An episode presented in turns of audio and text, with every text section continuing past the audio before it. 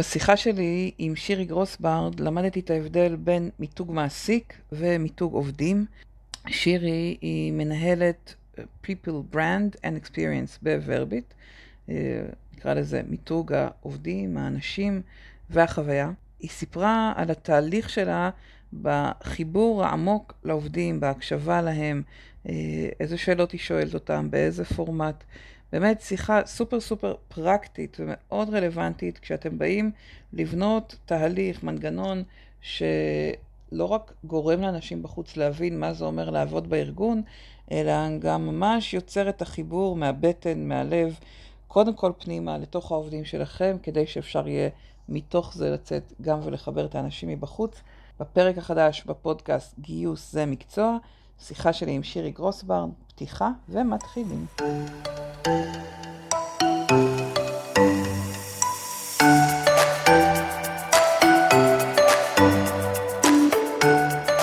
בוקר טוב, ברוכות הבאות, ברוכים הבאים. כמו שאת כתבת בפוסט שכתבת לקראת הוובינר היום, אה, בעצם אה, הכרנו כשהצטרפת כאורחת אצל, אה, בוובינר שראיינתי את הדס אלמוג, ואיך אמרתי, היא עשתה לך naming. ואז ככה התכתבנו אחרי ו... ונפגשנו ואמרתי שאני חייבת להזמין אותך להיות אורחת שיכירו אותך. ובעצם זה הוובינר האחרון בסדרת הוובינרים ש... שעשינו החודש על החיבור בין העולמות של שיווק וגיוס ואני כבר הרבה מאוד זמן מדברת על זה שאחד ה partnerships הכי חשובים לצוותי הגיוס זה אה, כל מי שמגיע מהעולם של השיווק בתוך הארגון כשקיים ואם לא אז להכיר את ה... אז אחת המשימות החשובות היא להבין מה זה אומר לשווק ואיך לעשות את כל האינטראקציה הזאת עם, ה, עם המועמדים. בעצם היו לנו החודש גם את השיחות עם תומר צוקר וגם עם גיא גרימלנד והזמנו אותך ל grand finale.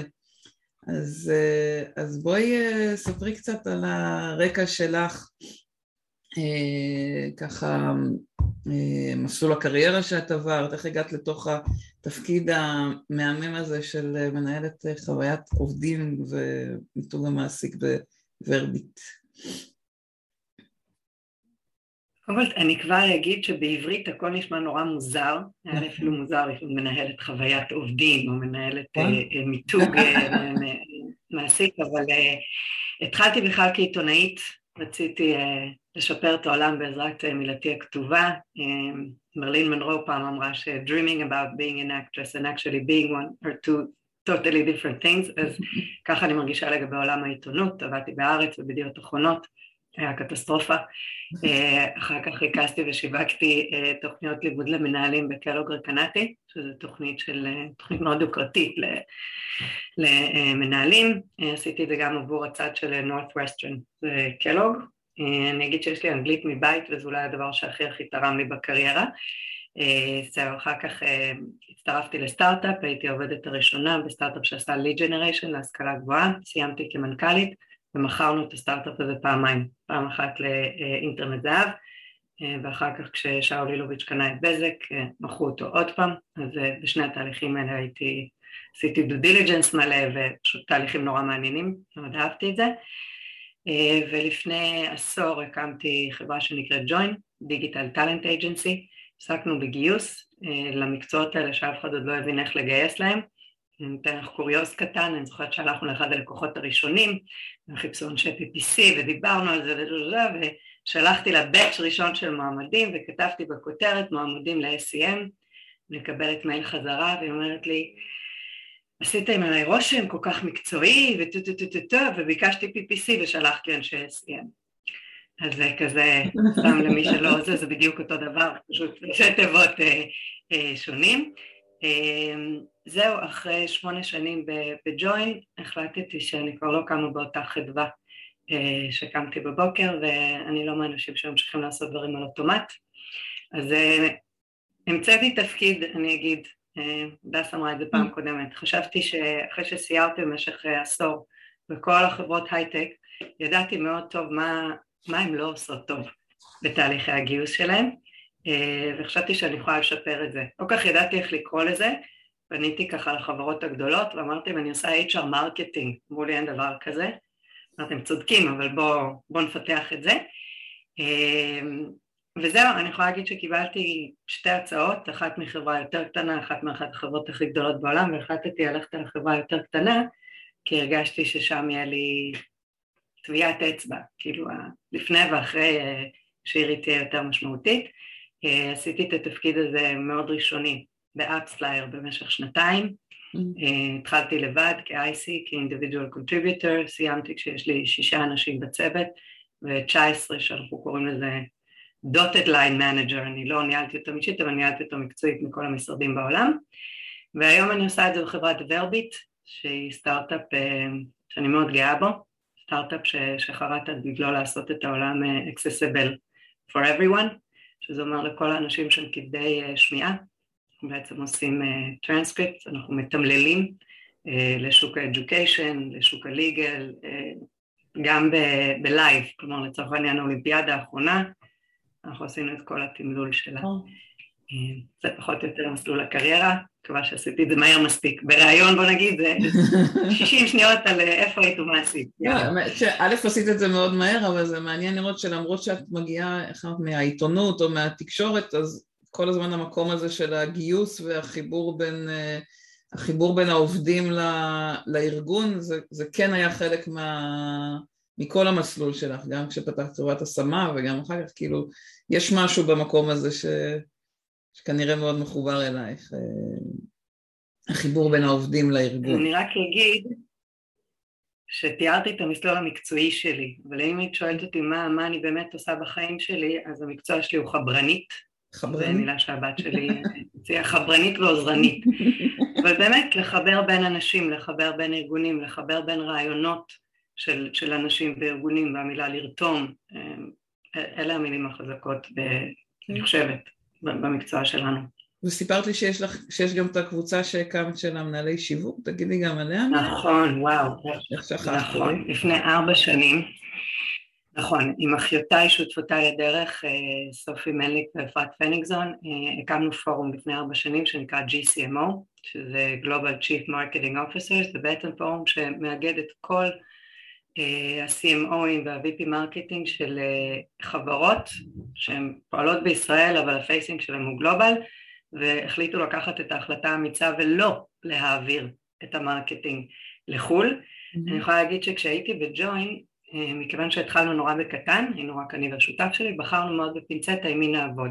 ומה זה אומר בחרנו בפינצטה? בחרתי חברות שחשבתי שהן הולכות to make it a.k.a. אה, לא יודעת, וויקס אה, שאז הייתה חברה קטנטונת, אה, טבולה, אפספלייר שהייתי צריכה להסביר לאנשים מה זה, mm-hmm. ו, ומה שהיה קורה, הם היו מגיעות ל round, טוב היום זה round, לא יודעת, C או D, ואז ה-VC היה אומר, טוב, עכשיו צריך להעביר את ה marketing לחו"ל. עכשיו זה היה שובר את ליבי, אני רוצה רגע לעשות פאוזה ולהגיד שבתור recruiterית אני קיבלתי את הכסף וכנראה שגם עשיתי עוד סיבוב על אותם אנשים, אז זה סבבה. אבל זה עצבן אותי כי, כי את איש ה-R&D או את הפרודקט חלילה בחיים לא היו חושבים to outsource לחו"ל כי הם, את האתרוגים שלנו ואני זוכרת שאמרתי, תראו, גם סטארט-אפ ניישן בסוף היום זה, זה הברקה שיווקית ויש פה אנשי שיווק מעולים שעושים kick-ass marketing וזה בעצם מה שאנחנו עושים בפורום הזה. אני שמחה להגיד שהמצב השתפר אה, פלאים, לאו דווקא בזכותנו, היו גם עוד כמה תהליכים, קורונה וכאלה, אבל, אה, אבל היום זה כבר לא ה-go-to. אוקיי? כשחברה הופכת להיות יוניקורן לצורך העניין, גם בוורביט לא עלתה שאלה שעכשיו צריך להעביר את המרקטינג לחו"ל, למרות שבאמת רוב הלקוחות שלנו הם North America. כלומר ההובלה של, או הקבוצה הזאת מתעסקת בהובלה של השיווק ברמה הגלובלית, של ארגונים ש... רק גלובלית. לצורך העניין חברות ישראליות גם אם הן מוצלחות ובטוח יש שם אנשי שיווק מהממים וטובים אבל הם הם, הם לא ימצאו את העניין בפורום הזה, כי זה לא מה שאנחנו מדברים. מעולה. אז, אז בואי נתחיל רגע לעשות סדר, כי כבר בתוך ההצגה העצמית שמענו כל מיני, את ה recruiting marketing ומיתוג מעסיק וחוויית עובדים. תעזרי לנו בלעשות סדר בכל המונחים האלה שהם כאילו, כולם אומרים, היום ה buzzword שאני שומעת זה בואי צריך לעשות מיתוג מעסיק, אנחנו עובדים על הקמפיין. לא יודעת, אפילו בכל, המון המון שיחות שהיו לי בזמן האחרון, הסבירו לי ש... עובדים על מיתוג מעסיק אז יש מישהו שיושב ומוציא איזה קמפיין או לוח אה, באיילון. מה, איפה את רואה את, המונחים האלה מתחברים, או בואי תעשי לנו סדר בזה. אני גם אעשה סדר ואני אולי גם קצת אעצבן אותך בקטע טוב ואני אגיד שמיתוג מעסיק בכלל לא מתחיל מהבאת מועמדים, אוקיי? נכון. ולהסתכל רק על הצד של recruiting marketing או רק על הצד של איך אני מכניסה מועמדים, אה, איך אני מכניסה עובדים לתוך הארגון זה, זה ראייה מאוד צרה בעיניי על מיתוג מעסיק, אוקיי? כשאני מסתכלת על מיתוג מעסיק אני מסתכלת על ספקטרום הרבה יותר רחב ואם הייתי צריכה להגיד איפה מתחילים בכלל, מתחילים בעובדים, אוקיי? במי שקיים לנו כרגע, הם האוצר הגלום שממנו צריך להתחיל ומדוע.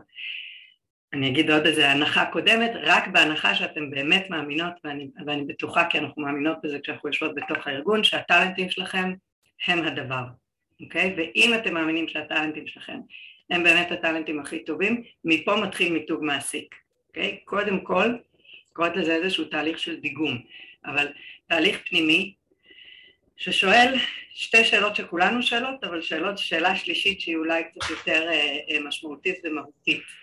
אה, אני רגע סוגרת את החלון כי יש פה מסוקים. סליחה.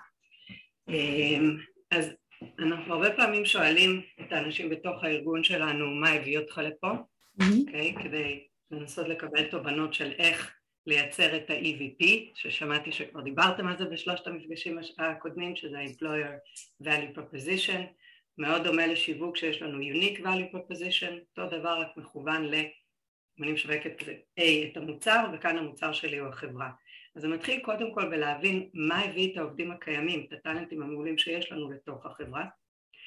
השאלה השנייה היא מה משאיר אותך פה היום, Okay? אוקיי?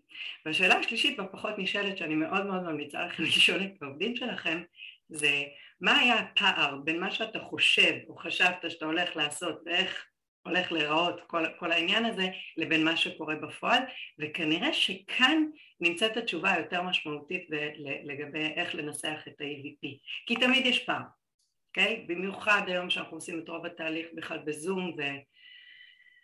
יכול להיות שאנחנו אפילו לא נכנסים למשרדים וגם אם נכנסים זה ביקור של שעה, שעה וחצי, הגעת שמונה פעמים, אפילו שמונה שעות, עדיין יש פער ובפער הזה יש הרבה עבודה לעשות על מיתוג מעסיק. אז כשאני מתייחסת למיתוג מעסיק אני אומרת קודם כל זה העובדים, יש לי מועמדים בחוץ, יש לי גם עוד קהל שלם של אנשים שעבדו אצלי פעם. בתור מגייסת תמיד הייתי אומרת לאנשים אל תסתפקו בלדבר רק עם מי שעובד היום בחברה, דברו גם עם אנשים שהיו שם פעם מבחינתי זה גם משקיעים ו- וגם ספקים, איך אנחנו מתייחסים אליהם, ואני אלך הכי הכי רחוק ואני אגיד זה גם השליח של הטנביס או הסיבוס ש- שמגיע ביום חם נכנס למשרד ואני מצפה שמישהו יחייך אליו וישאל אותו אם הוא רוצה כוס מים. אז אולי אני לא אעשה עבורו מסע לקוח עם נקודות טאצ' uh, פוינט כי הוא בכל זאת השליח של הטנביס, אבל אני כן מסתכלת על זה ברמה המאוד מאוד רחבה ונכניס לפה גם עוד עניין של הגלובל. הרבה חברות שההדקורטר שלהם יושב פה בישראל נוטות לאמץ מין, אוקיי, ככה אנחנו עושים, עלינו על איזשהו רעיון, איזשהו קונץ, איזשהו פטנט, ובואו עכשיו נלביש אותו על כל, על כל ריג'ן, תפיסה מאוד מוטעית בעיניי, mm-hmm. כי, כי זה פשוט מתנהג נורא נורא שונה בכל מקום, אז כשאני אומרת לשאול את שלושת השאלות זה לא רק לשאול אותם פה, איפה שנוח לך כי אנשים נמצאים במשרד, אלא לעשות את אותו דבר גם בריג'נים האחרים. ולהבין מה הביא אותם לשם, מה משאיר אותם לשם, כמו שאמרתי השאלה החשובה על הפער, שזה בדיוק המקום שממנו אפשר להבין במה אנחנו טובים, מה עשינו טוב בלשקף את מי אנחנו ומה אנחנו ואיפה פחות. חשבתי שאתם כך וכך, התבדיתי, חשבתי שהתהליך הרבה, שהארגון הרבה יותר מסודר, הוא פחות, זה נוח לי, זה לא נוח לי. ועם הדברים האלה, עם האלמנטים האלה, אפשר אחר כך לשחק בעניין של השיווק. יש לי תחושה שאת רוצה לשאול אותי שאלת, שאלת פלו. לא, אני אגיד לך מה, זה מצחיק. אה, המון פעמים אני עסוקה כשאני מלמדת לראיין, אני אומרת, תשחררו את השאלה הזאת של אה, למה באת דווקא אלינו, או אה, מה, איפה אתה רואה את עצמך אצלנו בעוד, או בעוד חמש שנים, כל השאלות האלה.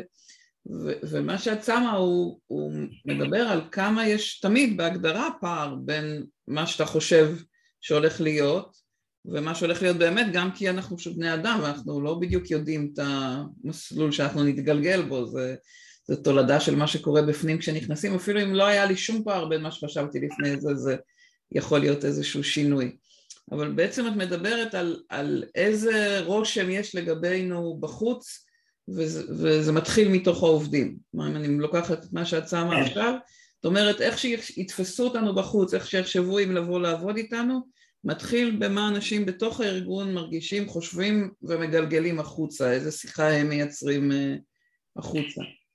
אמת, ואני אומרת אפילו משהו יותר אה, אה, משמעותי, פשוט בעברית אי אפשר להגיד את זה, אבל יש employer brand, שזה העולמות שנהוג לדבר עליהם, מושג שנכנס ככה בתחילת שנות התשעים כבר, ויש employee brand, שזה מה שאני מאמינה בו, וזה לא רק אני, גם אה, יגידו לך אה, כל אמצעי המדיה שכשאת עושה פוסט שהוא פוסט, מה שנקרא ממומן על ידי מחלקת ה marketing, לעומת פוסט שמגיע מתוך העובדים, מישהו יושב וכותב, יש לזה הרבה הרבה יותר תהודה, למעשה פי שמונה, את רוצה ככה ממש את המספרים, ולכן אני חושבת ש employee brand הוא הרבה יותר חזק brand, וכאן נכנס אולי הנושא של השיחה שלנו היום של, של החיבור הזה בין uh, employee brand לבין um, employee experience. ולמה, אני אגיד עוד, עוד מילה על זה? תגידי, כן. לא, לא, בסדר. לא, אני, את, כלומר את עושה את ההפרדה בין מי הדובר נקרא לזה? כאילו כשזה employer brand זה מה הארגון אומר על עצמו ו-employee brand זה מה העובדים אומרים על הארגון? חד משמעית, עוד לא נתקלתי, ב, ב, נפגשתי עם המון המון מנכ"לים בתפקיד שלי הקודם בג'וין, הייתי מגיעה, תמיד היה לו כזה מאחור הספרים, בדרך כלל היה את Delivering Happiness שהוא עכשיו קרא ועשה לו כזה הרגשה טובה בלב, הוא סיפר לי איך הוא הולך לעשות את כל העובדים שלו happy, אה, מנכ"ל תמיד יספר, זה, זה, זה הבייבי שלו, זה, זה, רק לנו מותר להגיד דברים רעים על הילדים שלנו ואף אחד אחר אסור לתת ביקורת כזאתי ולכן אני חושבת שהרבה יותר נכון גם לשאול את העובדים, גם להשתמש בעובדים, אבל גם באמת ללמוד על מה אנחנו עושים טוב ולא עושים טוב מהעובדים, ולא לקחת את זה החוצה ו- ו- ולדברר את זה. לכן כשאמרתי את השאלה הזאת על הפער, כשאתה שואל עובד מה חשבת לעומת מה שקרה בפועל, mm-hmm. הוא יגיד גם את הדברים הטובים, שהוא הופתע לטובה, וגם את הדברים שבהם הוא הופתע לרעה. Okay, אוקיי? ומכאן, נכון, מישהי כותבת שבשביל זה יש את תוכנית השגרירים, אני חייבת רק כאילו להגיד שאני שונאת את המילה שגריר, איך אומרים, עד שהאו"ם לא התקשר אלייך ואמר לך, תשמעי, יש לנו ספוט, בואי, אנחנו לא שגרירים של, של שום דבר, אה, אבל זה נכון, להשתמש בעובדים כנושא המסר, אבל אפילו לא להשתמש, כי לצורך העניין, אם אני היום בונה איזושהי תוכנית של אה, employee brand ואני בונה את ה-EVPs ואז אני אפילו מייצרת את החומרים עבור העובדים כדי שהם ישתפו. לא, אוקיי? אף אחד לא שילם להם על זה. אני באתי לעשות את העבודה שלי כ-R&D, כ-Legal, כ-Finance, אני לא באתי להפיץ את החברה וגם לא משלמת לי על זה. לעומת זאת, אם את חלק מהתהליך של היצירה, אם השתמשתי בך ואת יחד איתי כתבת את מה הם הערכים או ה-employer value proposition שלנו, את הרבה יותר inclined להיות מוכנה להפיץ את זה אחר כך בחוץ. חלק לעשות את זה באופן טבעי אפילו, כלומר. נכון. נכון. הדס שאלה שם מתי את אה, מדברת עם העובדים, כלומר יש לך אה, לו"ז קבוע של אחרי חודש, אחרי שלושה, מתי את שואלת את העובדים את השלוש שאלות האלה, ניקח את זה כדוגמה.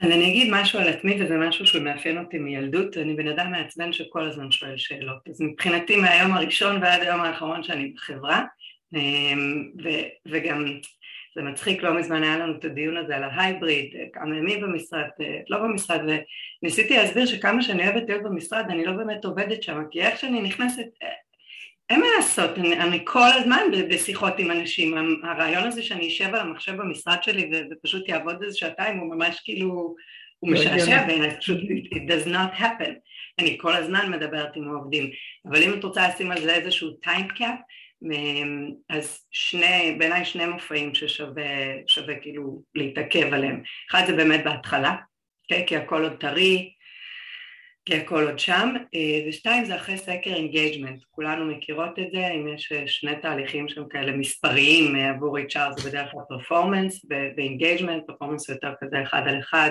איפה אני עם המנהל שלי, ו engagement זה הארגון, אנחנו אומרים מספר לי מה אני עושה טוב ומה לא, אבל המפה היא אף פעם לא השטח, אוקיי? יש data, אוקיי? הדבר הזה נותן, נותן לנו כל מיני דאטאות. אם את לוקחת את זה רק על סמך הדאטה הזה, לדעתי זה, כאילו שוב, אני רוצה להיות כזה דטרמיניסטי, תחשלי, חס וחלילה, אה, אבל זה פחות יצליח, כי גם על הדאטה הזה צריך לשבת ולדבר עם העובדים. אני אתן דוגמה, כי מורית אמרה לי לתת מלא דוגמאות. נכון, נכון. אז uh, עשיתי את התהליך הזה, אגב פעם ראשונה, דווקא בחברה הקודמת שלי, וזה מעניין, אנחנו שבועיים לפני להשיק את זה בחברה הנוכחית, אבל באפספלייר כשהגעתי, אה, זה היה לפני שלוש שנים, בפעם ראשונה שעשינו engagement, uh, וקיבלנו המון המון מידעים, ו-19 משרדים בעולם, ואחר כך אמרתי, זה, זה מידע, אבל זה לא השטח. ועשיתי מסע, קראתי לו listening tour, אוקיי? פשוט יצאתי למסע הקשבה, uh, עשיתי round tables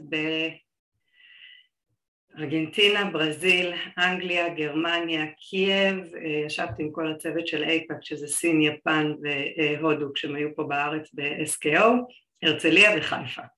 אה, אני רק אגיד במאמר מוסגר, זה היה חודש וחצי שבעלי שקל, שקל להתגרש ואני באותו זמן, ממש לא, לא, לא הייתי בבית, אבל זה היה מדהים, מה שביקשתי מאנשים שיבואו לשולחן, וזה אולי משהו נורא נורא חשוב, שאנחנו תמיד צריכות לזכור, what's in it for them, mm-hmm. למה שאנשים סופר עסוקים, SDRים שצריכים להוציא עכשיו 70 שיחות ביום, ישבו איתי עכשיו שלוש שעות, הזרה הזאת שהגיעה מישראל, אה, ויספרו לי באמת מה הם חושבים. ולכן כשאנחנו מגיעות לדיון כזה, את יכולת לקרוא לו round tables, את יכולת לקרוא לו listening tours, איך שאתם רוצות, אבל בחשיבה לנסות לחשוב what's in it for them, למה שהם ישבו וישפכו את הלב שלהם איתי. ומה שבעצם עשיתי, לקחתי את ה engagement הזה וייצרתי עבור כל region מצגת שמדברת עליהם ואיך הם ביחס לכלל. ובואו נהיה כנות ונודה על העובדות, כולנו נורא רוצים לראות איפה אנחנו ביחס לכלל. במה התשובות שלנו היו לגמרי שונות, במה הן היו לגמרי דומות, במה אנחנו הכי גבוהים, במה אנחנו הכי נמוכים. קודם כל שעה שלמה, אנחנו אומרים ממש כאילו this is for your eyes only אה, ועבורכם בלבד. אה, שוב במסע רכישה לצורך העניין, אז רכשתי את אמונם בשעה הזאת בזמן שהצגתי את הנתונים, אחר כך הם היו הרבה יותר inclined לדבר איתי עליהם, וכשאני אומרת המפה היא לא השטח, זה זה ממש ממש ככה. כלומר, ראית פערים בין מה שעלה בסקרים ומה שאנשים... לכם דוגמה מאוד משעשעת, אוקיי? אמ, באחד זה ה region-ים שלנו, region שהוא לא דובר עברית, אה, לא דובר, כלומר, לא דובר אנגלית שפת אם, אה, השאלה הייתה, אה, my manager genuinely is genuinely concerned for my well-being. והם כתבו שממש לא, תוצאות ממש נמוכות. לעומת זאת בכל יתר הפרמטרים עבור המנהל בריג'ן הזה הם כתבו דברים מדהימים. אמרתי מה, מה? לא הגיוני, כן. ואז כשדיברנו על זה הם פירשו את המילה well-being כשכר. המנהל ממש חשוב לו השכר שלי והוא genuinely concerned about it, which is not true, כי המנהל הזה בכלל לא קשור לשכר שלהם, זה, זה משהו, כולנו יודעות שזה בדרגים לגמרי אחרים, ולכן היה שם פער נורא נורא גדול, אבל לו לא הייתי מנהלת את השיחה הזו, לא היה לי שום דרך בעולם להבין mm. מה זה הפער הזה, אוקיי? Okay? אז זה כאילו, איך אומרים, זה גליץ' של שפה, אבל יש הרבה גליצ'ים אחרים. אני, אני באמת אומרת, המידע, המפה היא לא השטח, צריך ללכת לדבר ולהבין את זה. אני אתן עוד דוגמה, אחד הדברים שלמדתי בשאלה מה הביא אותך לפה, מה משאיר אותך פה ומה היה הפער. אמ, לרוב, אתם בטח יכולים לנחש, אנשים אומרים, האנשים, התרבות, אז uh, בחברה הזו מספר אחת, חד משמעית, היה ה product. עכשיו, אני לא באה להגיד שמערכות אה, B2B attribution הן לא הדבר הכי סקסי בעולם, אבל עדיין, כאילו זה מה שהביא אותך לעבוד כאן, כאילו המוצר שלנו, מערכת זה שמתגלה לבעל האפליקציה איפה, איפה הוא קיבל הכי הרבה downloads, ורק אחרי שעשיתי את ה listening tour בעצם הבנתי שבחברה הזאת אה, הייתה נטייה לא לקחת ג'וניורים, בעצם אנשים שזה כבר התפקיד השני, שלישי, רביעי שלהם. עכשיו, אם אתם מכירות קצת את תעשיית ה adtech, היא הייתה בעברה תעשייה קצת יותר, אה, נקרא לה מפוקפקת, אוקיי? Mm-hmm. אה, והרבה מהאנשים שם נדרשו למכור או to support במוצרים שהם לא מאמינים בהם. כן. והמוצר שלנו היה מאוד trusted, אוקיי? Okay? Mm. קראנו לזה trusted third party, ובעצם ההבנה הזאת הבינה, כלומר נתנה לי את התובנה שזה הדבר שאני צריכה לשים בחוץ, שאגב never never הייתי שמה דווקא את זה, כי שוב אני לא מוצאת את המוצר הזה כזה סקסי, בואי אנחנו לא פותרים את uh, משבר ה... לא יודעת, מים בעולם, אבל מרגע שהבנתי שיש כאן איזשהו underline, אוקיי? עבור האנשים האלה שאנחנו גם ככה מחפשים קהל, שוב זו הייתה הנטייה של החברה הזאת להביא אנשים שהם יותר מנוסים, בואו נדבר על המוצר וכמה הוא trusted, כמה כיף למכור מוצר שאתה מאמין בו, באמת. אז, אז... זו הייתה תובנה, זה היה ה-AVP הראשון שלנו. אז, אז אני רוצה רגע לחזור, לקחת את מה שיצא מעכשיו ולחזור ל... אה, כל הזמן מצטרפים אלינו אנשים, כיף. אה, אני רוצה רגע לחזור לשאלה שהתחלנו ממנה של בעצם מונחים האלה ואני אני, אוקיי. שיתפתי אותך בזה ש... אה, ואנחנו רואים את השאלות שלכם, אנחנו נחזור גם למה שפספסנו, אז אני מבטיחה. אז אני, אני תמיד היה לי את הוויכוח אם שיווק יוצר מיתוג או מיתוג יוצר שיווק. Mm. ו... כאילו מה, מה מכיל את מה. ו, ואני חושבת שלאנשים שמגיעים מתוך העולם של הגיוס זה עוד יותר סימן שאלה כזה, כאילו מה אנחנו מנסים ליצור, מה בעצם האחריות שלנו ליצור. ואני אשמח אם תוכלי רגע לנסות לקחת את ה... נגיד ארבעת המונחים האלה, אה, חוויית עובד, מיתוג מעסיק, אה, שיווק הגיוס, אה, בכלל השיווק של העסק, של הארגון, רגע לעזור לנו לעשות סדר במונחים האלה, איפה הם מתחברים ו, ומי את רואה מוביל אותם בארגון, או של מי האחריות עליהם. אוקיי, okay, אז לרוב היום בארגונים יש מי שהיא אמונה על חוויית העובד, או המילה הנוראית הזו רווחה, שיש לי בעיה איתה בעולם ההייטק, איתה אני שאף אחד לא זקוק שם לרווחה, אבל עדיין משתמשים בה, אז, אז יש את עולם חוויית העובד, ויש את עולם מיתוג המעסיק, שאותו באמת אפשר לחלק לשתיים של המיתוג של איך אנחנו נתפסים כחברה לעומת ה-recruitment marketing שבאמת מה אני רוצה לשים שם כדי to attract the right talent כי mm-hmm. המושג היותר רחב גם מתייחס ל-retention ובעיניי הם חייבים להיות אה, מחוברים. ואני אסביר רגע. זה יפה מאוד שאת מנהלת מותג מעסיק ואין לך שום קשר לחוויית העובדים ואת רק לוקחת את הדברים וכל הזמן שמה אותם בחוץ. תראו עשינו ככה, תראו עשינו ככה, אנחנו כאלה וכאלה. אבל אם את רוצה ומאמינה, ושוב, אני, אני מוכרת את התיאוריה הזו, היא, היא שלי, לא, לא כולם חייבים לקנות אותה, אבל אם את מאמינה ב-employee brand, כלומר בזה שה-carrier אמ, הכי נכון, מי שנושא את המסר הכי חזק הוא העובדים שלך, את חייבת לתת להם חוויות טובות כדי לדבר עליהם, זה שלב אחד. שלב שתיים, את גם צריכה לתת להם כלים, לא כולנו natural born uh, storytellers, אוקיי? Okay?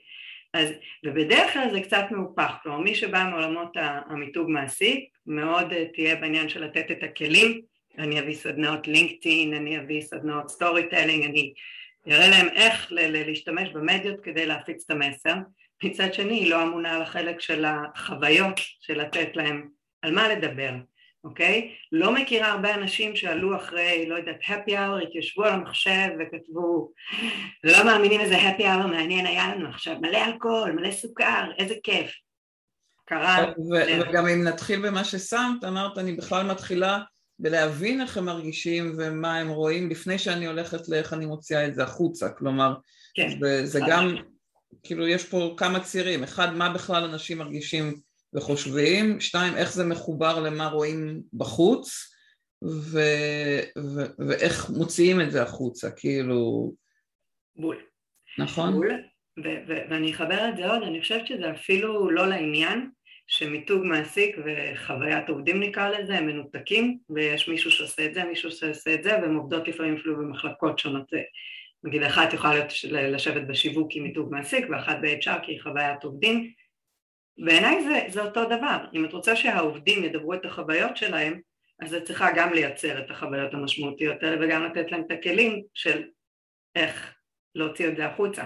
וגם לדעת מה הם באמת מרגישים, כי אני בכוונה חוזרת לזה, כי משהו... הם חלק מהתהליך. משהו ב, בלמדוד ולבדוק מה ולספור, כאילו אף פעם לא מתעסקים איתו, אני הרבה פעמים באה ושואלת, ואפילו את ה engagement שדיברת עליו קודם, או ה-health, organizational health, שנגיד אצלנו כשהייתי באינטל זה היה השם של הסקר. הרבה ארגונים לא עושים את זה בכלל, לא שואלים את העובדים, טוב לך, לא טוב לך, לך, לך, כאילו אין איזה מה, חוש של זה ורק עסוקים לחפש איזה סלוגן לשים בחוץ על איזה שלט חוצות.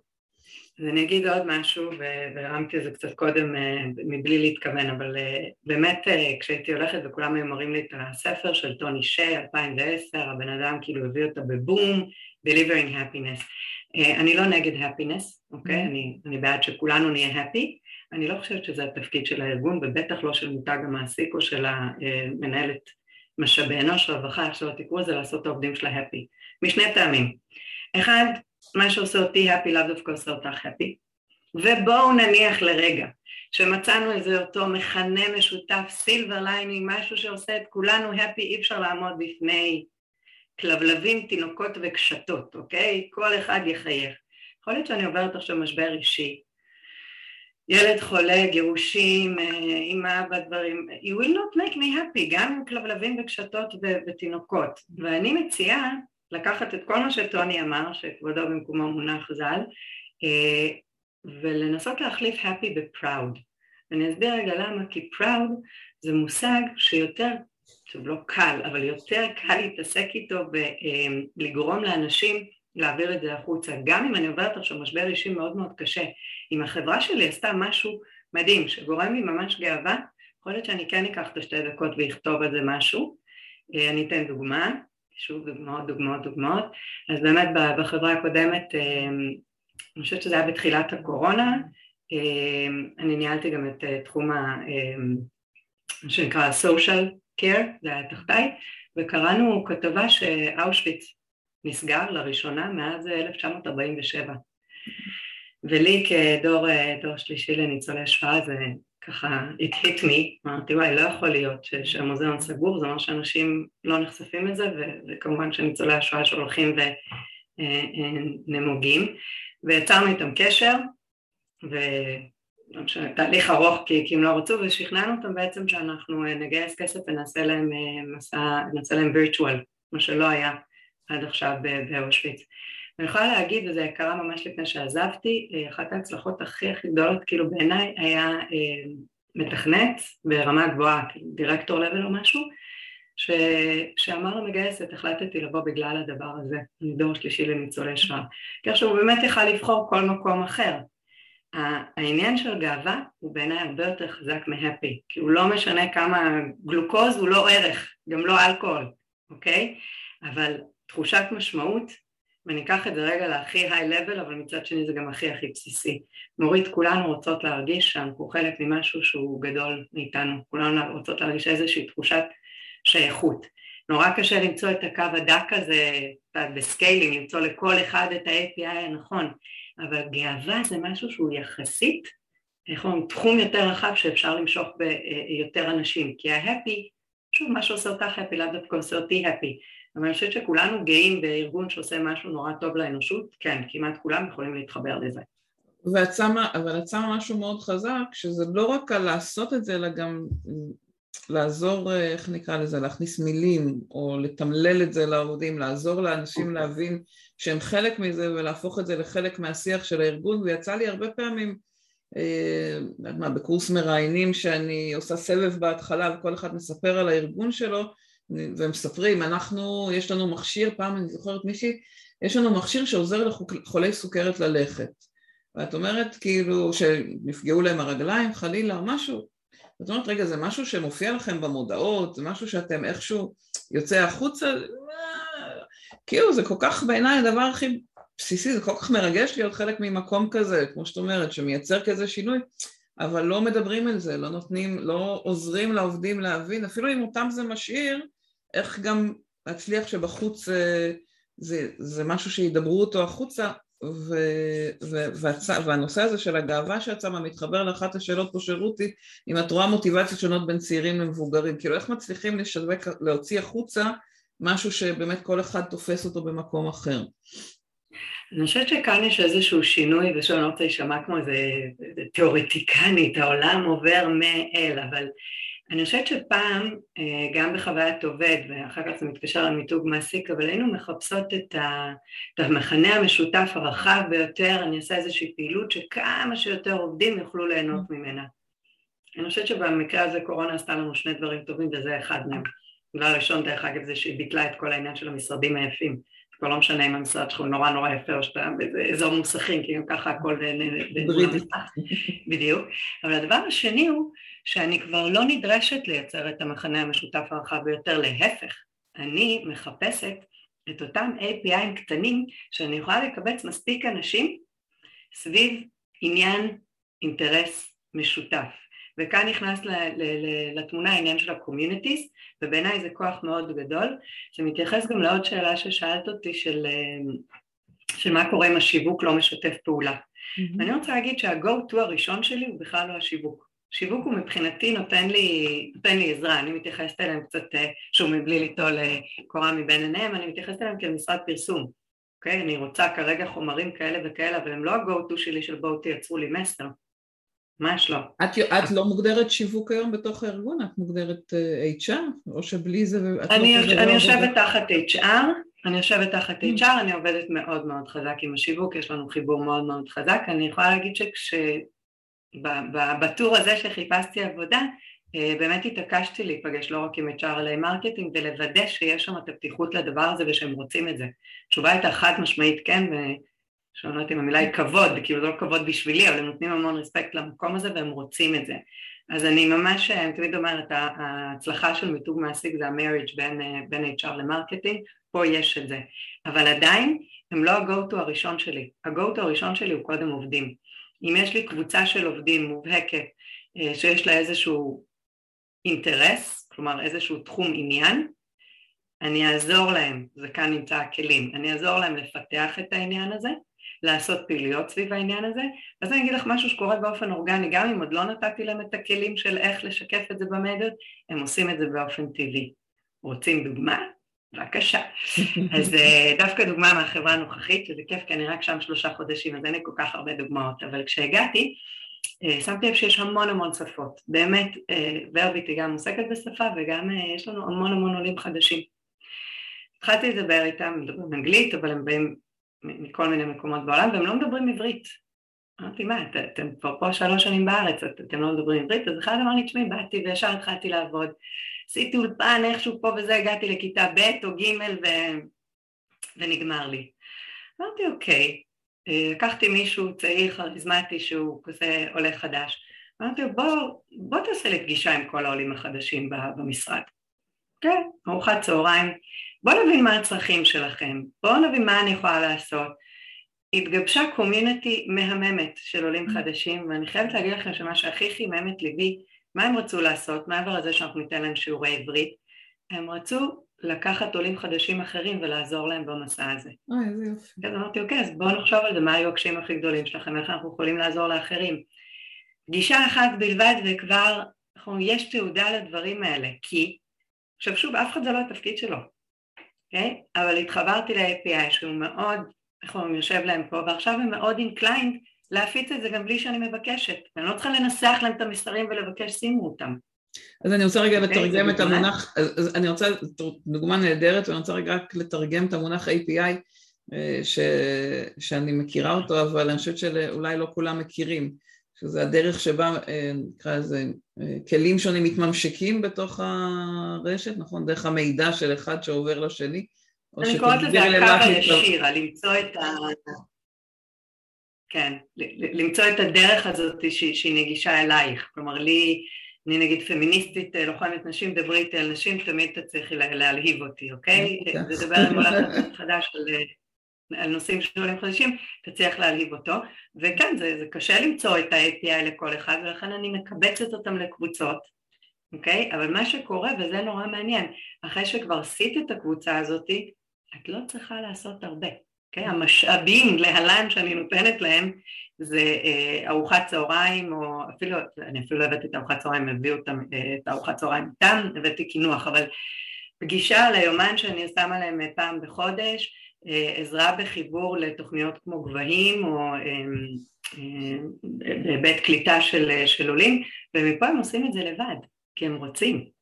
אז, אז לשאלה שלי, נוי שאלה איך את מניעה אנשים לכתוב או לשתף ברשת דברים על הארגון, זה נשמע שבעצם את לא עסוקה בלהגיד להם בואו ת, ת, תגידו בואו לעבוד איתנו, בואו לעבוד איתנו, בואו לעבוד איתנו, שזה רוב, ה, לצערי רוב הטקסטים שאני רואה את ה-HR דוחף או את הגיוס דוחף את העובדים לכתוב, אלא את יותר עסוקה בליצור להם אה, חיבור מאוד חזק למקום העבודה, דבר, כאילו לתת מענה לצרכים שלהם מתוך הנחה שמתוך זה הם כל כך ייהנו שהם יגידו תראו איזה כיף לנו אה, בארגון כי אנחנו מרגישים שאכפת מאיתנו, או שמקשיבים לנו, או ש...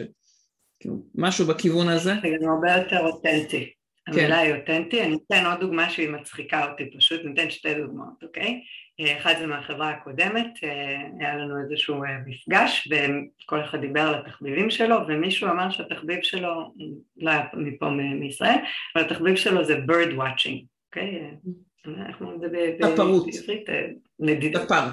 צפרות, אוקיי? ומסתבר, הפלא ופלא, אבל בחברה של 1,300 איש, היו עוד איזה עשרה או 12 איש שהיו בעניין של התחביב הזה, מודה שלא, כאילו, פחות ה cup of שלי ולא כזה התחברתי, אבל אמרתי וואלה, בוא נעשה להם channel, נראה מה קורה. תקשיבו, אחד ה channelים היותר שוקקים שהיה אצלנו אי פעם, כי הם גם גרים בכל מיני מקומות, מסתבר שסתם הייתה איזה חסידה שיש לה מצלמה ועקבו אחריה בכל העולם, והם כל פעם מעלים סרטונים שלה, ו... תשמעו, עכשיו, האם להגיד לכם שמתוך זה יצא בואו לעבוד אצלנו, אצלנו מסתכלים על נדידת הציפורים? לא, וגם אם את באה כאילו, ב, איך אומרים, בקו הזה זה לא יעבוד, אבל אפשרת פה איזשהו משהו מאוד אותנטי והאנשים האלה שהרגישו עכשיו שיש להם את המקום, זוכרת שדיברנו על העניין הזה של השייכות, כשכן ביקשתי מהם, אנחנו עושים זה וזה, או יש, היה לנו איזשהו, אה, אה, נו, איך קוראים לזה? יש לי brain freeze, האקתון, פניתי אליהם סתם בקבוצה וש... ואמרתי, יש לנו רק הבנה, האם אתם אה, יכולים לפרסם את זה? כל אנשי הקבוצה, זה כולה 12, כן? כי זה תחביב די... אה, איזוטרי. מקצנטרי וקטן, אבל כולם עשו את זה. כן, וזה לא קשור אליהם, אגב, אני חושבת שהיה שם אולי רק שניים מה-R&D שההקאטון הזה איכשהו היה קשור אליהם באמת. אבל ברגע שאני סיפקתי להם את המקום הזה שהם שייכים בחלק ממשהו, היה להם הרבה יותר קל. דבר השני שגיליתי, אני לא יודעת אם כאילו לצחוק על זה או לבכות על זה, זה לפעמים קצת מביך אותי להגיד, הפעילות הכי אינגייג'ית שעשינו ב-2019, אה, לא סליחה ב-2020 שזה שנת הקורונה, and I kid you not, היה swag your pet. אוקיי, במהלך השנים נתנו מלא מלא swag, בלה בלה בלה, אמרנו יאללה, שלחו תמונות של הכלבים חתולים חמוס שלכם עם ה swag שלנו, אני לא יכולה להתחיל לתאר לכם את אה, באמת כמות ה engagement שזה עשה בארגון, הפג שזכה הפך להיות מסקוט. ושוב, הנה אנשים, אחר כך אמרתי, טוב, יש כזה זה, בואו נעשה happy hour של אנחנו וה pets שלנו, אחד ה-happy hourים הביזאריים ביותר שהייתי בו, כי יושבה מישהי איזה שני Great Danes משני הצדדים שלה, כל אחד הציג את עצמו ואת החיות שלו, עפו על זה. zero marketing budget, אחלה engagement, ושוב, אלה אנשים שאחר כך, אם יש לך דרך למדוד את זה, אלה אנשים שהרבה יותר קל לך אחר כך לפנות אליהם ולהגיד, יש לי האקתון, בבקשה תפרסמו את זה ואת זה. אז, אז אם אני מנסה ל... מה שאני אומרת זה לא... סליחה, כן. לא, לא, תשלימי. מה שאני אומרת שזה לא לייצר את החומרים הטובים ולהעביר להם ושהם יעבירו, זה לייצר את הקשר הטוב ואת השייכות הזאת ואחר כך כשיש לך חומרים הרבה יותר נוח לך להשתמש בהם שהם יעבירו. ולכן גם אמרתי מלכתחילה ה-go to שלי הוא לא שיווק, אוקיי? שיווק ייצר לי אולי את המסר ואת ה postcard ה-go to שלי זה האנשים שלי שייצרתי עבורם את ה-community of interest ונוח להם ונעים להם לשתף את זה. הם גם לא מרגישים שגרירים, אפרופו המילה הזאת שעלתה, הם לא שגרירים של כלום. הם מעצמם רוצים כי טוב להם, כי נוח להם, כי הם מצאו את עצמם בתוך המקום הזה. זהו, סליחה לא, לא סליחה, זה א', עזרת לי בסיכום, כי אני מנסה רגע לעשות את הסדר כאילו של התהליך, שאם באה אליי אה, מנהלת משאבי אנוש ואומרת אני רוצה את העזרה בלבנות, אה, להתחיל לגעת בנושא הזה של מיתוג המעסיק שלנו, אז אם אני מנסה לייצר את המסלול מתוך מה שאת מתארת, את מתארת, קודם כל תקשיבו לעובדים, תבינו אה, מה הם חשבו לפני, מה הם חושבים היום, מה הפער ואיך הם מרגישים היום, גם שאלו פה אם יש עוד שאלות שאת שואלת בסקר או בשיחה הזאת, אז תחשבי רגע אם יש עוד שאלות. זאת אומרת, ברגע שאני מבינה מה טוב להם, מה לא, אני מתחילה לחפש איפה אני נותנת לכל אחד או מייצרת לכל אחד או לכל קבוצה של אנשים את החיבור ביניהם, את התחושה של השייכות אחד לשני ולתוך הארגון ולראות מה אנחנו יכולים לעשות כדי לייצר להם איזושהי, איזשהו מקום שהם מרגישים יותר בנוח, יותר בבית, יותר אה, ביחד כאילו משהו ב-relatedness הזה, במחקר, קראתי המון מחקרים על מוטיבציה, אז מדברים על relatedness, על החיבור בין האנשים. עצם זה שאת מייצרת להם זירה שהם מרגישים את החיבור ביניהם, גורם לזה שהם ירצו מאוד גם לשתף פעולה, גם לתקשר את זה החוצה, גם לעזור לך כשיש לך איזשהו מסר לתקשר. כלומר המיתוג האמיתי הוא לא השלט חוצות, אלא מה האנשים באופן טבעי מדברים, מספרים, מעבירים הלאה, ואת מקסימום יכולה לתת לזה איזה במה, את יכולה להשתמש בשיווק כדי לשים את הטקסט שהם ממילא שמו על הפלטפורמה השיווקית, אבל זה לא העניין מה, מה השיווק שם על הדף של הארגון או של העסק. אם, אם אני שומעת אותך נכון, אני כל הזמן עסוקה בשאלה הזאת של החיבור בין השיווק לגיוס או לתפקיד. של ה... שמת את זה ברווחה, של HR נגיד בהקשבה לעובדים ו, ונשמע ששמת שם מקום מאוד חזק על לקחת אחריות, על לחבר בין העובדים לבין עצמם, על לחבר בין העובדים לבין הארגון, על כאילו ש, שירגישו משהו מאוד uh, חזק חברתי. זה, זה, אני שומעת אותך נכון? זה...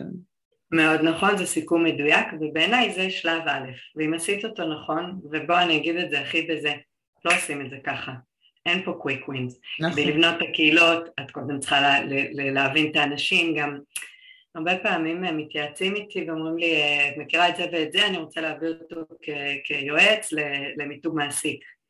ואני אומרת, אני פחות מתחברת. אני חושבת שכדי לעשות מיתוג מעסיק טוב, את צריכה לחיות בתוך החברה. את מכירה הכי טוב את האנשים שלך, אין אף בן אדם, אנחנו כולנו פתיתי שלג, גם החברות הן פתיתי שלג, אף אחת היא לא כמו השנייה, ואין מישהו שהוא מבחוץ, וגם אם ימכרו לך, אני באה ואני עושה תהליך ואני מראיין את האנשים וטה טה טה טה, לא. את מכירה אותם יותר טוב, אבל ואני יכולה לתת את הדוגמה שעכשיו, אני רק שלושה חודשים בארגון, אני עוד לא מעיזה בכלל להגיד שמצאתי את המיתוג מעסיק שלנו. לא. צריכה להבין טוב טוב מי האנשים שלי, מה מניע אותם. אגב, ה-listening tour זה משהו שאני הולכת לעשות עוד פעם בדצמבר, אני לא יודעת למה זה תמיד יוצא בדצמבר, אבל יש לזה משיכה לארצות קרות, אה, ולשמוע מהם, ולא רק לשמוע שהם יהיו חלק מהמסר. אחד העובדים אמר איזושהי אה, אה, אמירה, זה היה מישהו מברלין ומאוד מאוד אהבתי אותה. וממש הכנסנו את זה כאחד מחמשת הדברים.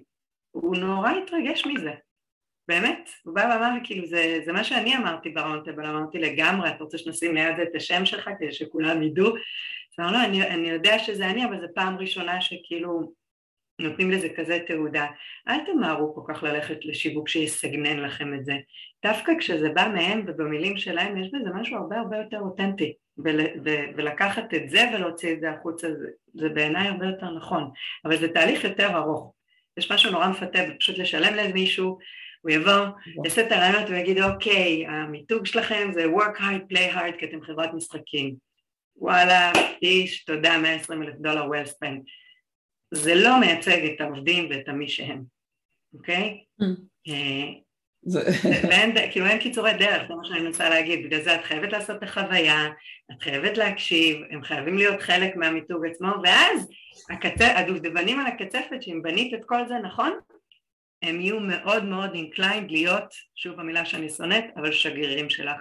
כי בסוף היום חברות, what's in it for them. אוקיי? על המאה אחוז משרה שלהם, שאנחנו משלמים להם לעשות את העבודה שלהם הכי טוב, על זה אני משלמת.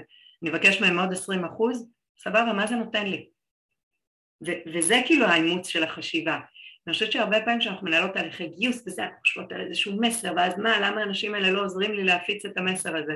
כי הם לא מתחברים אליו, הם לא היו חלק ממנו, והם לא מי ששמו אותו, אבל אם זה יהיה מסר שלהם, תאמינו לי, שיהיה להם הרבה יותר קל, והם אפילו ירצו, והם גם באים עם כל מיני רעיונות, חלקם אגב, וואו, אבל בסדר?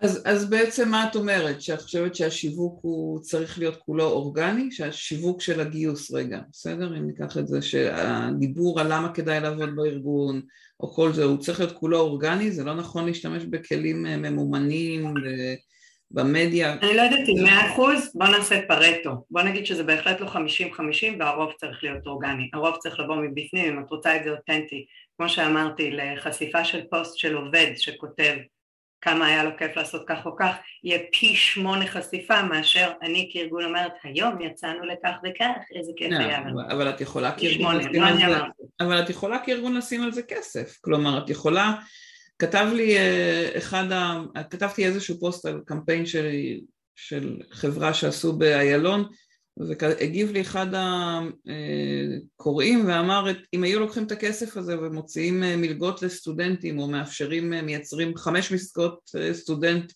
לשנה שהיו באים ועובדים והיה אומר אנחנו ארגון שמוכן לקלוט ג'וניורס וזה, זה היה עושה הרבה יותר תועלת למדינה והד הרבה יותר חזק מאשר כמה שבועות שהשלט הזה מסתובב שם.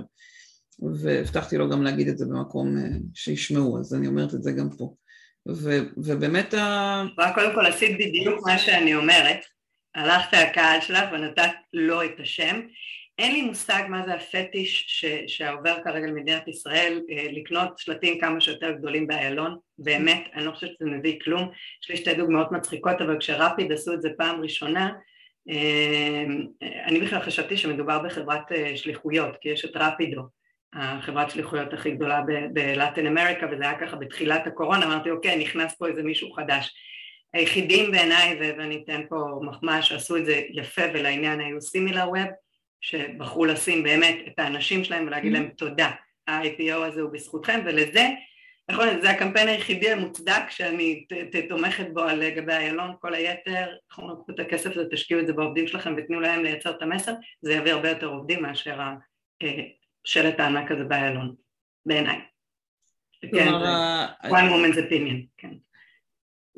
כלומר, את אומרת היום כשאת עושה פעילות את לא מכניסה תהליכים ממומנים, את עובדת רק דרך העובדים ב- בלהוציא החוצה את ה... חד משמעית. אוקיי. Okay. חד משמעית.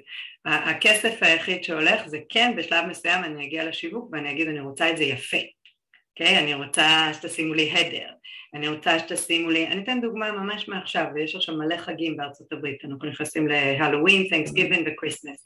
השיווק גם ככה מכין greeting cards לכל הלקוחות שלנו, נכון? באתי ואמרתי חברים אל תתאמצו יותר מדי, את הלקוחות, אותו זה, אותו זה, בוא רק טיפה נשנה, אני רוצה מסר לעובדים והנה יש לי אה, אה, עובדת מארצות הברית שיצרתי את הקשר והיא זו שתכתוב את, אה, את המסר, אוקיי? אז אפילו השיווק לא היה צריך פה להתאמץ יותר מדי, הם כבר עשו כרטיס להלואוין, תעשו עוד אחד שהוא עבור העובדים, בדיוק כמו שאני משווקת החוצה אני גם משווקת פנימה אוקיי? אז כאילו הכסף מבחינתי זה באמת אה, להפעיל את מערכת השיווק, שעות של designer ושל קופירייטר אין כסף, אבל אה, לא, אני מעולם לא שמתי כסף על אה, מימון הודעות. מעניין מה יקרה אם תעשי, את יודעת, זה גם יהיה מעניין, כי... לא, לא מאמינה בזה, זה employer brand, אני ב-employee brand, זה בסדר גמור, אני גם לא אומרת לכם לא לעשות את זה, אבל כמו שאמרת, אני מעדיפה לשים את הכסף על על מורה לעברית לקהילת העולים החדשים והם כבר יעשו עבורי את העבודה וכפי שאמרתי התעודה של זה הרבה יותר גדולה אז כאילו גם כלכלית זה עושה יותר שכל. מהמם. ואם את צריכה לנסות לסכם כי אנחנו ככה בדקות האחרונות גם שואלים... כן זהו, יש לנו מלא שאלות, את רוצה קצת אז בחלק נגענו ורותי שאלה פה על החיבור לערכי הארגון ואם את חושבת שזה מספיק המיתוג הזה במצוקה שיש היום, בשכר הגבוה שיש היום? אני חושבת שלא רק שזה מספיק, אני חושבת שזה הדבר הנכון במיוחד בגלל השכר הגבוה שיש היום. Okay? אוקיי? אם אני היום מתכנת, באמת שזה לא כל כך משנה, אני, אם אני עובד ב-A, B, C או D, עבודה, כולם ייתנו לי את אותו כסף, זה כבר הגיע למדרגות שכר שזה כן, אז כבר מה זה משנה בין 42 ל-45 פה במערכי מס הכנסה בין הברוטו לנטו זה אותו דבר mm-hmm. אבל זה קצת כמו הדוגמה שנתתי של הדירקטור ב-R&D שבא ואמר אני דור שלישי לניצולי שואה אני רוצה לעבוד פה זה ערך, okay? אוקיי? כי הוא באמת יכול לעבוד בכל מקום אחר עכשיו תראו גם לא כל חברה יכולה לבוא ולהגיד אנחנו מביאים איזה value מטורף לעולם ולכן זה עלינו לייצר וכאן ככה ניסיתי לתת דוגמאות של התתי קהילות שמייצרות value עבור האנשים שלנו אוקיי? Okay? צפייה בציפורים נודדות, בואו, לא הערך הכי גדול בעולם, אבל הצלחנו לייצר פה תת קבוצה שמרגישה שייכת, שמרגישה שיש לה אנשים, הם הכירו, יהיה הרבה יותר קל להפעיל אנשים שהם engaged, it's just as simple as that.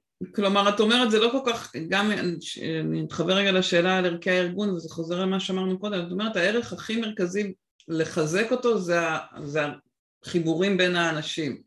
והחיבור והתחושה של השייכות שלהם גם אחד לשני וגם לארגון. once עשית את זה, אז הם באופן טבעי ילכו וידברו, הם באופן טבעי יביאו עוד חברים ש, שיעבדו גם איתם. אם הם מרגישים בבית, הם מרגישים שיש להם קהילה. מישהי שאלה אותי פעם מה ה-ROI שאני נמדדת עליו. ואני חושבת שיש אה, שני ROI ים שאני נמדדת עליו. אחד התעקשתי להכניס לכל engagement, וזו שאלה מאוד פשוטה, How proud are you to work for בלה בלה, אוקיי? והייתי רוצה לחשוב, שוב לא להרים לעצמי, אבל באמת את מתחילה עם איזשהו מספר ואז את עושה כל מיני פעולות ואת רואה שהמספר הזה הולך ועולה, אוקיי? אז זה יכול להיות מדד אחד mm-hmm. להתאפסות של האם את עושה את, ה, את הדבר הנכון. הדבר השני זה באמת כמה אנשים are inclined לפרסם ולהוציא ולדבר על זה בלי שתשלמי להם, אוקיי? בלי שתשלחי להם איזה recognition או משהו כזה. אני אתן דוגמה אחרת דווקא לא מהארגון שלי, מאינטל, אוקיי? כשפרצה הקורונה יש לאינטל ארגון של שגרירים והם באמת הם עשו עבודה מדהימה, אף אחד כמו לא משלם להם על זה, הם עשו באמת עבודה מדהימה ומישהי סיפרה לי אחר כך שהמנכ"ל התעקש לשלוח לכולם אה, שוקולדים או רקוגנישן הביתה כי הוא כל כך התרגש מזה. עכשיו מה שמעניין בסיפור הזה זה לא שאחד הוביל לשני, אוקיי? הם מתוך התחושת שהאיכות שלהם רצו לעשות את זה, אחר כך הארגון מכיר, זה לא... ברגע שנוותר על הפרדיגמה הזאת ונהפוך אותה אני עובדת בשבילכם, כמו שאני בכלל חושבת שהמנכ"ל עובד בשביל הוויפים, הוויפים עובדים בשביל הדירקטורים, הדירקטורים עובדים בשביל זה, גם במיתוג מעסיק זה ככה. אני לא מביאה איזשהו רעיון ואומרת, אוקיי, work hard, play hard, זה הסיסמה החדשה שלנו, זה הסרטון, לכו תפיצו. מה הקשר של זה אליי? מישהו שאל אותי בכלל אם זה מדבר אליי הדבר הזה? לעומת זאת, אם היית חלק מהתהליך, היית חלק מההתדיינות, בסוף לא בחרו את הרעיון שלך, אבל בחרו קונספט אחר, היית חלק מזה. אני חושבת שזה באמת, כאילו, זה לא איזה פתרון קסם כי זה קשה לעשות את זה, זה לוקח גם זמן, אבל אני חושבת שזה מה שעובד יותר טוב וזה יותר חזק. אז, אז אה, נעמה שואלת פה איך הכי נכון בעינייך לגלות את תחומי העניין בארגונים גדולים ולייצר את הקהילות הפנימיות ואני חושבת שבאותה מידה יש גם את השאלה על ארגונים קטנים כי ארגון קטן אין שם הרבה מאוד קהילה כל אחד אולי יש לו איזה תחום עניין שונה אז מסקרן אותי רגע בשתי דקות שלוש דקות שנשאר לנו איזה טיפ על מה היית מציעה למי שרוצה להתחיל להוביל את העניין הזה, איך, איך לגלות את התחומי העניין, איך להתחיל אה, לגעת במקומות האלה. אה, לדעתי הוא שחקי נכנס למאיה, מין ילד מלא טלטלים חמוד כזה למסך. אה, עוד פעם את השאלה, כי זה באמת השיח אותי. אז בשביל, ממש השתי דקות האחרונות, מה היית, מאיפה היית מתחילה בלגלות את התחומי עניין או את ה... אה, אוקיי, אוקיי. להתחיל נכון. לגעת בזה, ובואי נעשה את ההפרדה בין ארגונים גדולים, שאז באמת יש מסה, לבין ארגונים קטנים, שזה כאילו יכול להיות שלכל אחד יש תחום עניין פרטי משלו. מה, מה היית אוקיי. עושה? אז אני תמיד אומרת שבעיניי לשיווק שלנו יש את זה we have it easier, אוקיי? Okay? אנחנו יודעים בדיוק מי הקהל שלנו, אוקיי? Okay? כשאני, אתן לכם דוגמה מעולמות השיווק, כשאת באה לשווק איזשהו מוצר, את עושה תהליך שנקרא market sensing, שבעצם את בודקת את השוק, אוקיי? Okay? למי המוצר שלך רלוונטי, לאיזה פרופילים, הם ממש יוצרים clusters ואומרים איך אני מוצאת את האנשים האלה. תהליך קשה, ארוך, אנחנו לא צריכות לעשות את זה. כל הלקוחות שלנו הם פה, יש לך עשרה אנשים בארגון, אלף איש בארגון, אלה הלקוחות, את יודעת בדיוק מי הם, את לא צריכה ליצור cluster, לא כלום, אלה הלקוחות. תשאלי אותם, תשאלי אותם, קחי את הזמן, שבי איתם, אחד על אחד, אחד על עשר, שאלונים, לא יודעת מה, תשאלי אותם, מה היה עושה לך את זה אה, כיף לבוא לפה, מה תחומי העניין שלך, אתה מכיר עוד מישהו, שוב, גם את לא צריכה, אנשים הם חברים אחד של השני, מוצאים אחד את השני בארגון, בדרך כלל יש להם תחומי עניין משותפים, אוקיי? ואם הם לא יודעים שיש עוד מישהו שמתעניין ב-Dungeons and Dragons אז הם מאוד ישמחו שאת תהיי זאת שתעשי להם את החיבור הזה, זה בעיקר אלה שיותר נבוכים או יותר... אה, העלית לי עוד דוגמה, ושוב, אני באמת כאילו אגיד, זה באמת שני התהליכים היחידים שהספקתי לעשות כבר בוורביט, באמת אחד היה עולים חדשים והשני היה של גיימרים, וזה הגיע מאחד העובדים, אמר לי שהוא מאוד אוהב לשחק שח. שאגב אני מאוד אוהבת לראות אנשים בקורות חיים שכתוב להם שהם אוהבים לשחק שח, אני לא יודעת למה, אם זה קטע אליטיסטי או לא יודעת מה, אני מאוד אוהבת את זה. והוא אמר לי אני משחק עם כמה חבר'ה מהצוות שלנו באוקראינה, ואמרתי וואי מגניב איגר אולי תפתח את זה לכולם. אני מה זאת אומרת לכולם? אמרתי בוא, בוא נעשה טורניר כזה, בוא, בוא זה. הוא לקח את זה, הכין אקסל, בא לי להראות לכם אותו, הוא כזה יפה, כל אחד יכול לשים, הוסיפו משחקים וזה, ואז אמרתי לו בכלל, אמרתי לו, תשמע, אני עושה ניוזלטר, בוא נשאל, אולי יש לנו גם אנשים בחו"ל שרוצים להצטרף, או מה, נראה לך שאנשים ירצו בארצות הברית, בוא, בוא נראה, בום, הצטרפו עוד חמישים. אגב, ההשקעה שלי ב market budget הייתה אפס, התחייבתי לתת פרס למנצח. להיט, הם משחקים בשעות הערב, גם בגלל שזה בזה, אה, הוסיפו מאז גם עוד שני משחקים שאגב לא הכרתי אותם, אחד זה קטן, אה, שהם משחקים אה, אונליין, סורי הדס, לא, כן, לא יודעת, מדהים, וזה משהו שמתרחש והוא כאילו לגמרי כבר, זה, זה מצחיק, כאילו I totally lost control over it, בהתחלה הוא היה שואל אותי כאילו אם אני יכולה לשלוח מיילים או לשים את זה על היומנים וזה, עכשיו אני כבר כאילו, הוא מסביר לי איפה אנחנו נמצאים ביחס לזה, מי ניצח את מי, מדליק. אגב, קהילה מה זה גדולה, ממש הרבה אנשים היו, היו בעניין שזה, הפתיע אותי, כמעט כמו צפיית הציפורים. שירי, זמננו תם לצערי, למרות שהייתי יכולה להמשיך לדבר איתך עוד עבר לי מהר, איזה כיף, איך אני מתרגשת וזה, עבר לי, עבר לי כיף. אז תכתבו קודם כל לשירי איך היה לכם, לפני שאתם חייבים לרוץ כולם כבר לישיבה הבאה, וכותבים לך שהיה נהדר והרגשה לגמרי מיושול, אז אה, המון המון תודה על, גם על שינוי הפרדיגמות ו... ועל המון המון רעיונות אה, פרקטיים ודוגמאות, שמה אה, שנקרא הבטחת וקיימת.